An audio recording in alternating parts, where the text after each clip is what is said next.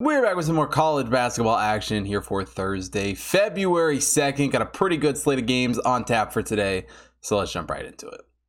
Now we start out with Wright State taking on Youngstown State. Wright State comes into this game as the one hundred seventy-seventh overall team in the High Tibet Power Ranking. Youngstown State is the one hundred eighty-third overall team. And, you know, overall, it's a Youngstown State team that has been playing some very solid basketball as of late. You know, come into this game with wins in seven of their last eight games, including a good win over Detroit in their last game. Wright State hasn't been terrible either. Um, you know, got the win over Green Bay in their last game. But Youngstown State did get the victory on the road um, the last time these two teams met back in early December. An eleven-point victory for Youngstown State in that game.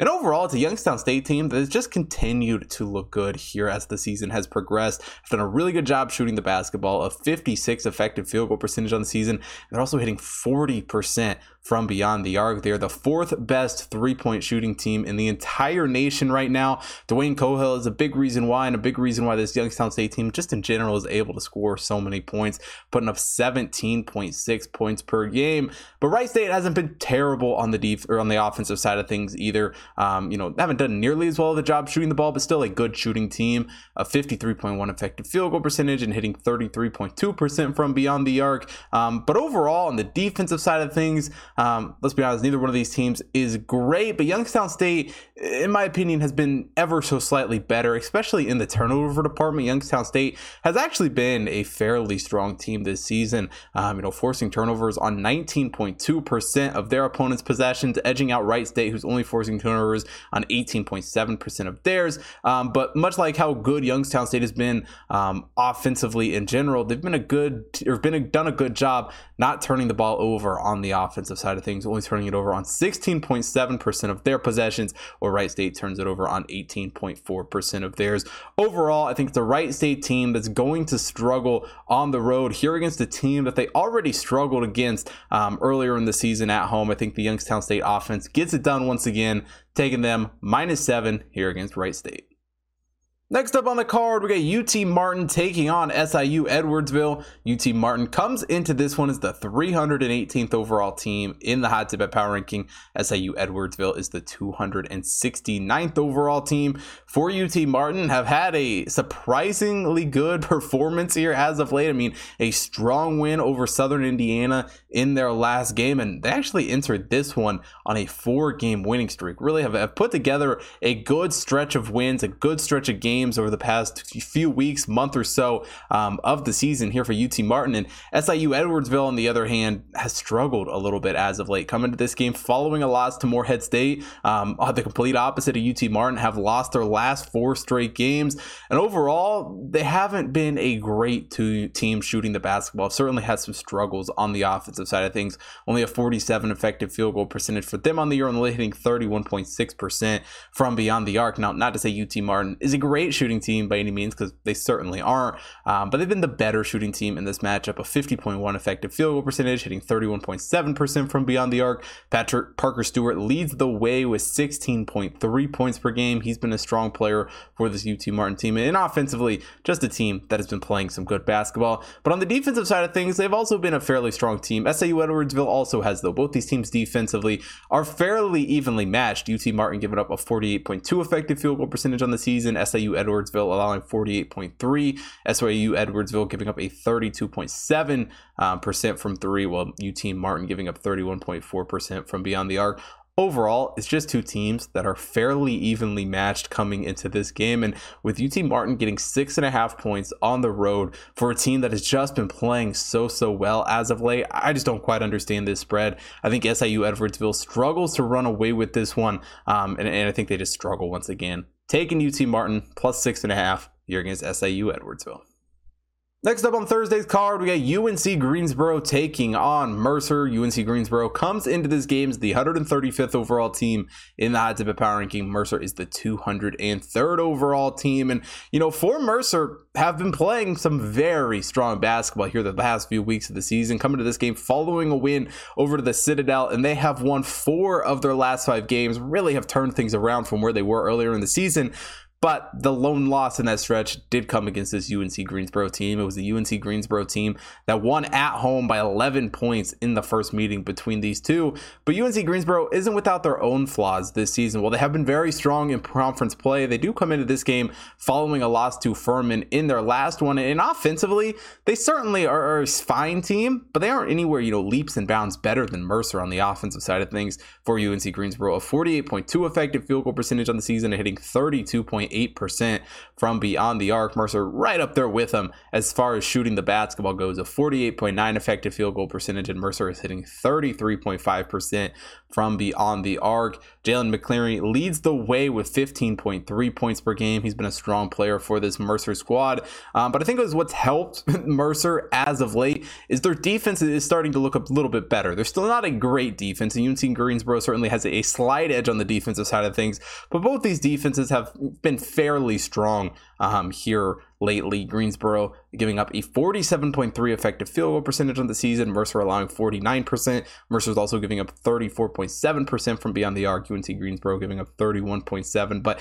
going on the road here in this matchup, I think it's a U N C Greensboro team um, that's going to struggle a little bit in this matchup. You know, with how well Mercer has played, obviously outside of the, the last game against Greensboro here in this stretch, I think it's a team that's going to be looking to get some revenge over that first game. And they're just a very, very competitive basketball team. I think it's going to be very hard for U N C Greensboro uh, to gain any size of a tangible lead in this one. Taking Mercer plus three and a half here against U N C Greensboro.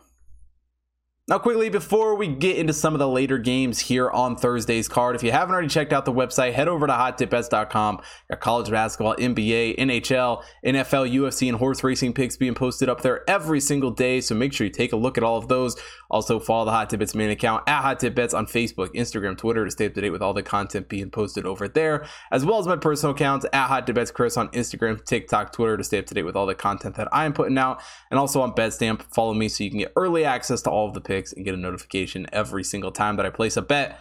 And last but not least, for watching here on YouTube, hit that like button, subscribe to the channel, hit the bell notification so you don't miss out on any future content, and most importantly, drop a comment down below. Let me know who you guys are betting on here for today's card, and let's get into these final two games.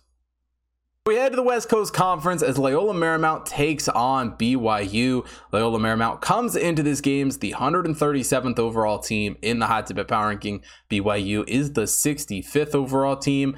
For Loyola Marymount, obviously got that huge win over Gonzaga a few weeks ago and have really just been a hot team as of late, winning their last four games, coming to this game following the win over Pepperdine. Got the win over this B Y U team a few weeks ago. It's a Loyola Marymount team that hasn't been this high in, in who knows how long. Um, and as far as B Y U goes, have, have fallen and has struggled a little bit, obviously losing to this team um, a few weeks ago, but coming to this game on three straight losses. They, you know, almost snuck by Saint Mary's, end up losing that game by one point. And offensively, B Y U has certainly had some struggles this season, haven't been the best shooting team, obviously have been dealing with all sorts of injuries um, up and down this lineup, um, but overall they aren't the worst shooting team, even with all those injuries factored in. A fifty point five effective field goal percentage, thirty-one point nine percent from beyond the arc. Rudy Williams has been a strong player for this B Y U squad, twelve point three points per game for him, um, but it's a B Y U team that could certainly use some more stability in this roster, and it's not really going to happen now, and it may not happen as the season goes on.